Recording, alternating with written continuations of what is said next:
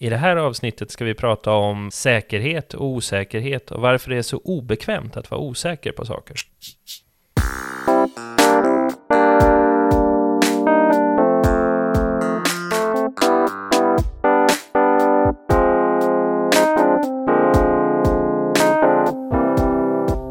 Hej och välkommen till ännu ett avsnitt av Berg och Wernberg. Jag heter Andreas Berg. Och jag heter Joakim Wernberg. Jag vill börja med att berömma en grej som heter Tangle. Jaha, vad är det för något då? Det är ett oberoende nyhetsbrev om amerikansk politik av en, en kille som heter eh, Isaac Saul.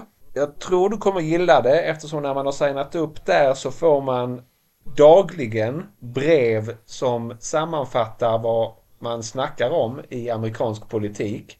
Som är väldigt, väldigt kortfattat och hela tiden upplagt som att man först beskriver what the Republicans are saying och sedan what the Democrats are saying och sedan Isaacs egen take på den här frågan. Och eh, han bemödar sig om att göra båda sidors argument rättvisa i de korta sammanfattningarna om deras syn på saken. Och sedan är han själv ganska nyanserad i, i eh, hur han sammanfattar det. Och det här gör han dagligen?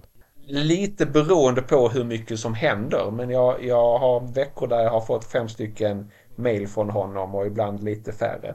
Wow! Verkligen berömvärt. Häftigt! Men idag ska vi tala om eh, osäkerhet och risk och vad skillnaden är och varför osäkerhet är så jobbigt, tror vi. Eller hur? Ja, vi kan väl börja med att konstatera att, att det kanske viktigaste vi kan ta med oss både in i samtalet och ut ur samtalet är att osäkerhet och risk inte är samma sak. Eller vi Nej. menar inte samma sak med det i alla fall.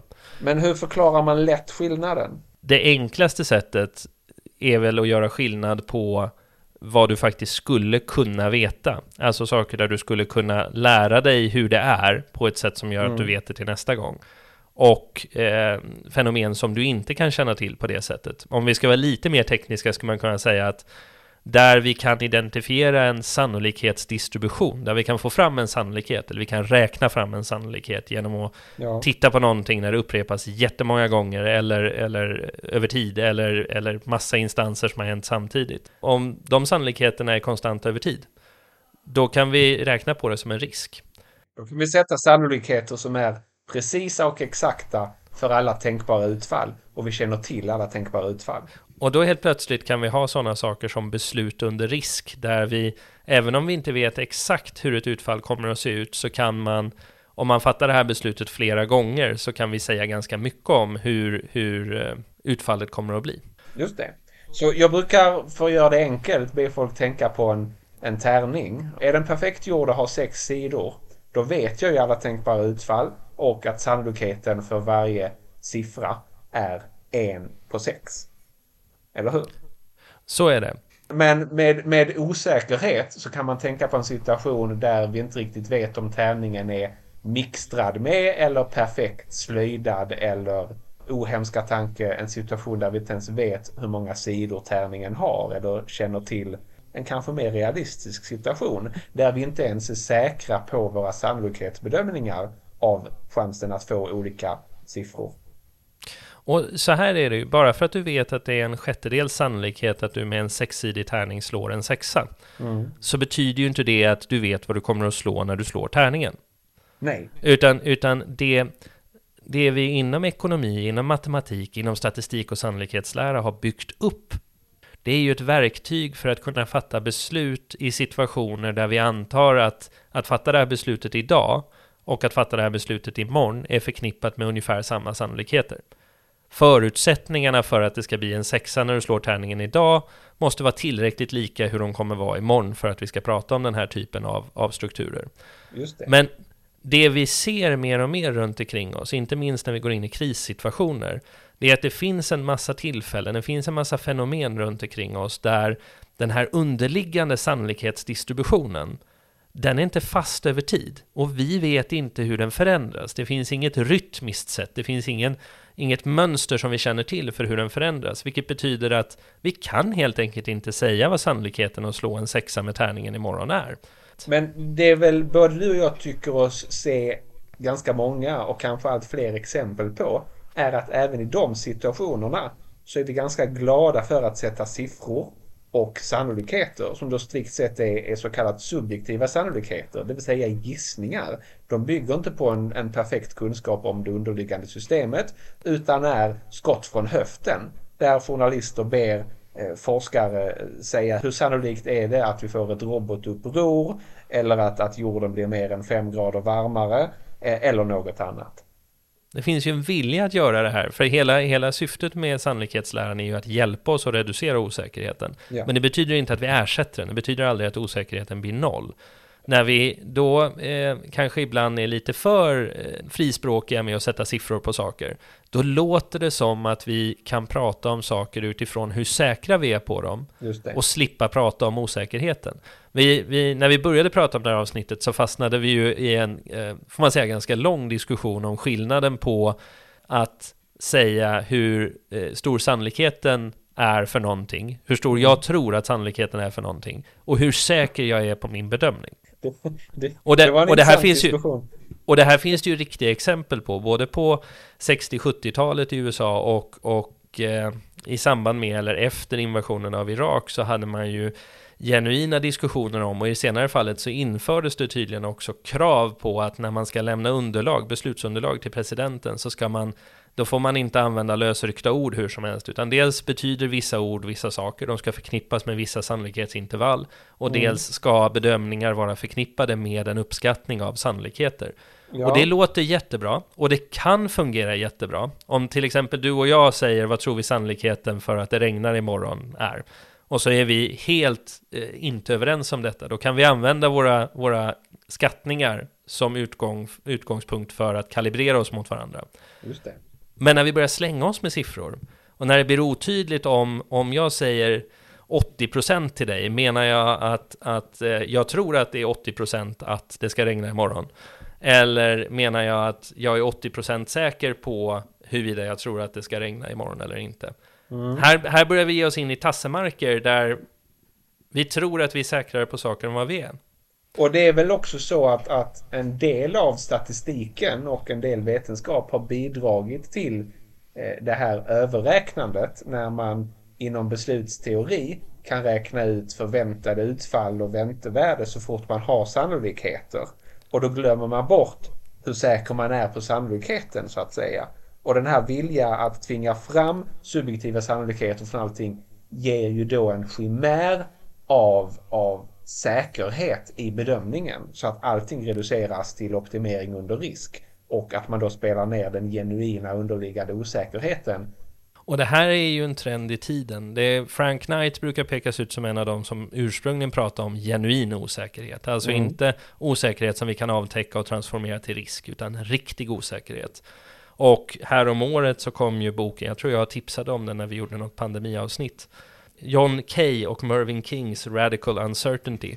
Där de, ska man vara elak kan man säga, nyupptäcker idén. De kallar det då för, för radikal osäkerhet när, när vi inte kan säga någonting om de underliggande distributionerna. Men i mångt och mm. mycket så, så är det här väldigt intimt förknippat med Knights gamla idé. Men det visar ju också på behovet av att, så att säga, återupptäcka osäkerheten. Vi har tre exempel på varför det är användbart att eh, betona osäkerheten snarare än, än sannolikhetskalkylen, eller hur? Tre exempel på när det hjälper oss att tänka lite annorlunda om vi gör mm. det. Det första av dem är, är ju högst aktuellt. Det är vaccinationsdebatten. De senaste två veckorna har jag hamnat i två diskussioner om vaccinationsdebatten. Ja, jag vill nog eh. påstå att, att eh, det lär komma fler Joakim. Det lär det göra. Eh, och det här går ju att diskutera i bredare penseldrag om pandemin i stort också. Men, men det som slog mig är, i den ena diskussionen så lades det en väldigt stor tonvikt vid hur säkra vi är på att vi har ett vaccin, att vaccinet funkar och att allt blir bra om vi tar vaccinet. Ja. Och i den andra diskussionen så lyfts istället perspektivet fram att men är vi verkligen så säkra på att vaccinet funkar? Mm. Och vad händer om alla tar ett vaccin där vi får ett utfall som i svininfluensan eh, och tänker oss istället att istället för några få olyckliga observationer av narkolepsi så, så får vi en hel befolkning som är narkoleptisk. Och, och det där är ju en olycklig utgångspunkt för de som gärna ser utfallet att så många som möjligt vaccinerar sig. Eftersom de tenderar hänvisa till eh, vetenskapliga fakta och en, en primär av objektivitet som ju då är farliga att hänga upp sin argumentation på eftersom det är väldigt, väldigt lätt att slå hål på. Det räcker att du pekar på några exempel när vaccinet inte verkar ha funkat eller när det uppstår någon hemsk biverkning. Och så här skulle jag vilja påstå att hela antivaxerrörelsen funkar. Det räcker med att hitta en liten spricka i, i det här säkerhetsargumentet, att vi är säkra på att det är så här. Det här är mm. vetenskapliga fakta. Så hur, hur, hur skulle man kunna argumentera bättre då? Vad vore en bättre utgångspunkt? Om vi vänder på myntet istället då, så pratar vi om det i termer av osäkerhet. Mm. Då kan du välja antingen eh, osäkerheten som är förknippad med, med covid-19-viruset, eller också kan du välja osäkerheten som är förknippad med vaccinet. I det senare fallet så hänger du ju upp den osäkerhet du måste förlita dig på. Om du tror på vetenskapen, om du tror på forskningen om vaccin, då har du ju reducerat en stor mängd, absolut inte all osäkerhet, men du har reducerat en stor mängd osäkerhet genom att du har forskning om vaccin i allmänhet, om den här typen av vaccin och om den här typen av sjukdomar och biverkningar av vaccin. Medan om du tittar på osäkerheten för det här viruset som vi inte har varit med om förut och som muterar på nya sätt. Där är osäkerheten helt oreducerad. Så helt mm. plötsligt så ställs du då inför, antingen så kan vi prata om jag vill inte ta vaccinet därför att jag har fått bevisat för mig att det inte är 100% säkert hur det kommer att funka. Nej, det är det absolut inte. Det kan finnas långsiktiga bieffekter av ett vaccin.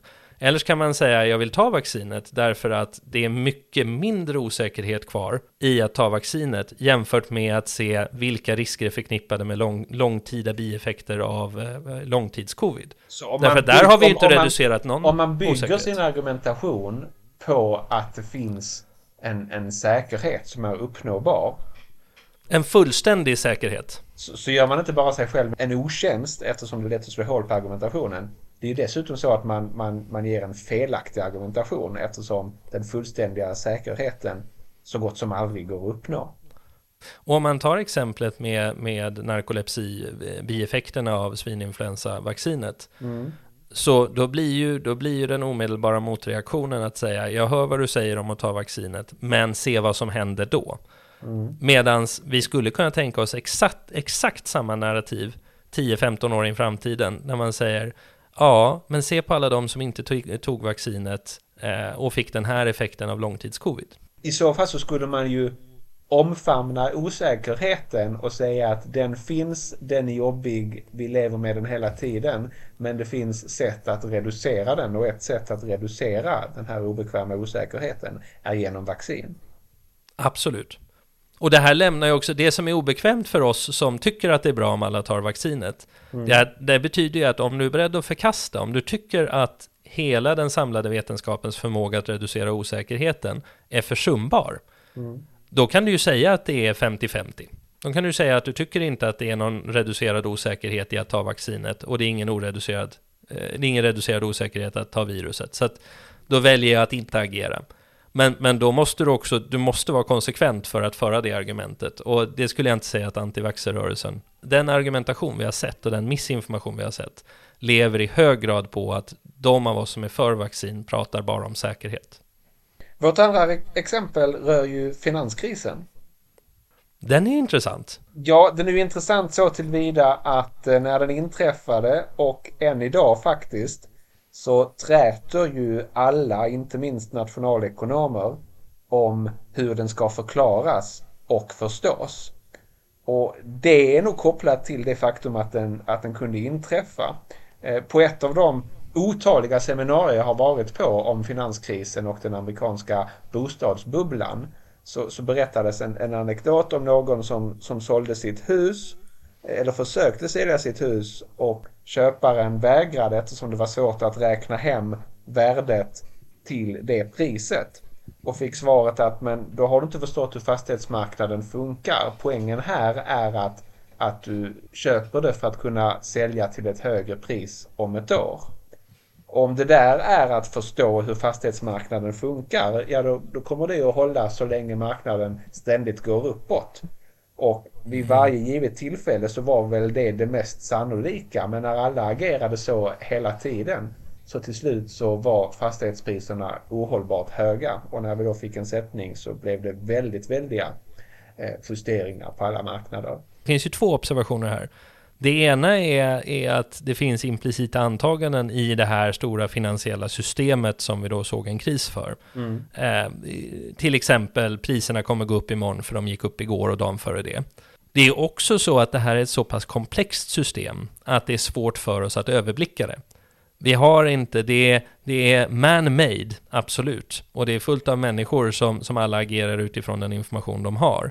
Men det betyder inte att det är någon enskild som har kontroll på hela mekanismen. Och jag tycker det är väldigt intressant att vi även så här långt efter krisen inte kan säga aha, det började med Bengt, titta här och sen eskalerade det härifrån. Det, en, det finns en ödmjukhet i den observationen som jag tror att vi kanske kan komma att behöva igen in, inom en snar framtid. Men jag hittade den här artikeln. Ja, av Andrew Liu, eller hur? Yes, där han går igenom 21 stycken olika utsagor om hur krisen gick till. Mm. Eh, och den här artikeln är intressant av två olika skäl. För det första därför att han går igenom den. Jag hittade den via, via Scott Page bok om att man måste använda flera modeller för att beskriva ett problem. För det är viktigt att se vad man inte ser. Och det har ju med osäkerhet att göra. Eh, det intressanta är att han går igenom de här, konstaterar att ingen av dem på egen hand klarar av att beskriva det hela på, på ett trovärdigt sätt. Det finns liksom hål i varje berättelse. Så han menar på att det måste finnas något däremellan. Men Andrew Lou själv, i, när han presenterar slutsatserna i artikeln och, och redan i abstractet, konstaterar att den här observationen, att vi kan få 21 så här olika utsagor om en kris, ja. den, den ställer krav, den förpliktigar till att vi ska ta fram en, en, tydligare lista med vad vi mäter i ett sånt här system, så att vi ekonomer kan vara överens till nästa kris. Mm. Um, och där känner jag kanske att han tappar mig lite. Ja, men det är ju så att forskare vill gärna hitta en förklaring eller åtminstone en huvudförklaring. Och det faktum att det har skrivits så oerhört många böcker som ganska många av dem, jag har läst några, eh, driver en tes om att det hade tryckt så mycket pengar några år före krisen mm. eller eh, att, att regeringars tendens att rädda finansiella institut skapade olyckliga incitament eller att det rådde för mycket press på mäklare att sälja så många hus till så många som möjligt utan att kolla om folk verkligen kunde betala sin boendekostnad och så vidare och så vidare. Alla har ett ganska hyfsat case för en mekanism men mm. väldigt få höjer blicken. Eh, och du sa vi har skapat system, ja det har vi men systemen interagerar och evolverar mm. på sätt som ingen egentligen kan överblicka. Och här finns ju en, en parallell till eh, en, en, bok som du och jag har pratat om tidigare, jag vet inte om jag har gjort det i podden. Samuel Arbesman eh, har skrivit boken Overcomplicated, där han bland annat lyfter fram mjukvarusystem, eh, men också eh, den amerikanska eh, lagstiftningen och framförallt eh, skatteregler, för att visa på att genom att bygga system ovanpå system ovanpå system över tid, så hamnar du i en situation dels där ingen förstår helheten. Det finns ingen ensam designer, trots att vi har byggt det här, finns det ingen ensam designer som har kontroll eller förstår hela helheten. Mm. Och dels att de här systemen interagerar med varandra på ett sätt som, som gör att det skapas osäkerhet i systemen. Och det, det tror jag är, som sagt, det finns en, det finns en läxa om ödmjukhet att, att hämta med sig här till hur vi utvärderar kriser.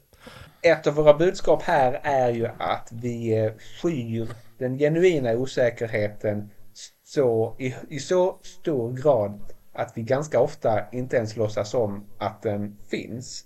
Och det tredje exemplet illustrerar väl hur tokigt det där kan bli. Det gäller forskningsansökningar där man skriver dem under antagande att man i väldigt stor utsträckning vet ungefär vad som kan göras, vad som låter sig göras, vad som behöver göras ungefär vilka resultat som förväntas. Ganska många forskningsfinansiärer, står det mig nu, ber forskare redan i ansökan ange förväntade eller preliminära resultat.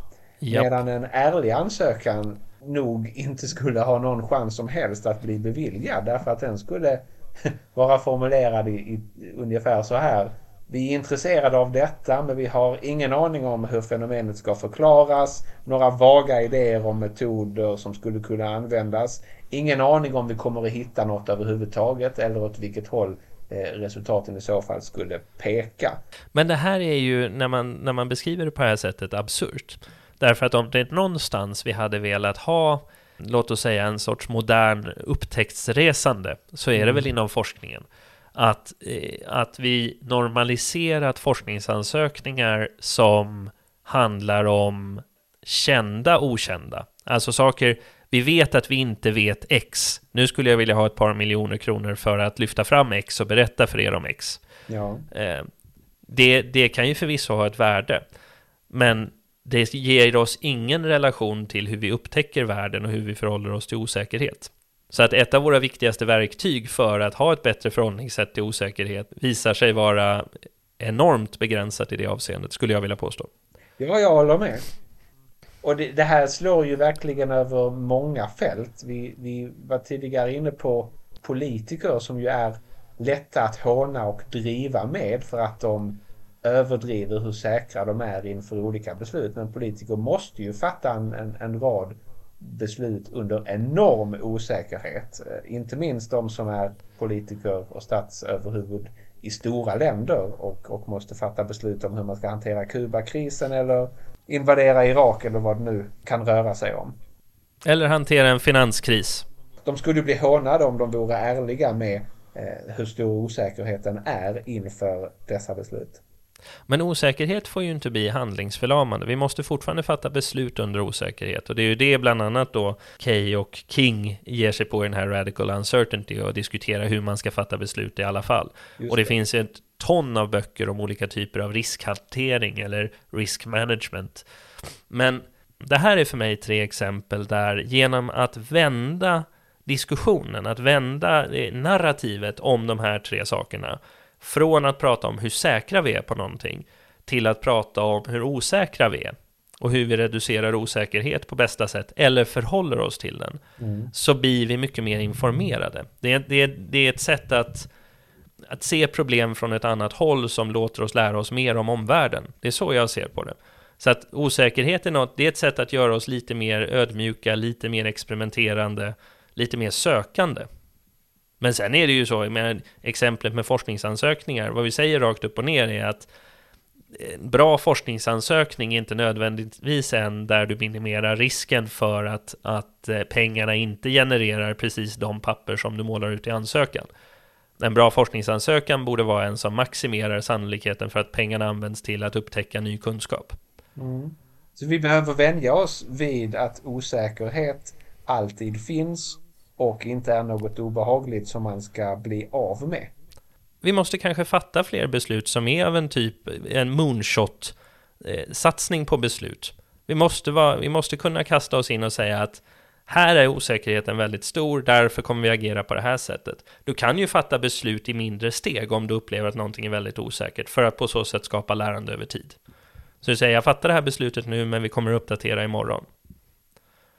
Mm. Eh, jag ser fram emot att se om, om någon politiker vågar anamma detta råd. Då avrundar vi väl där. Tack för att ni lyssnade. Tack så mycket.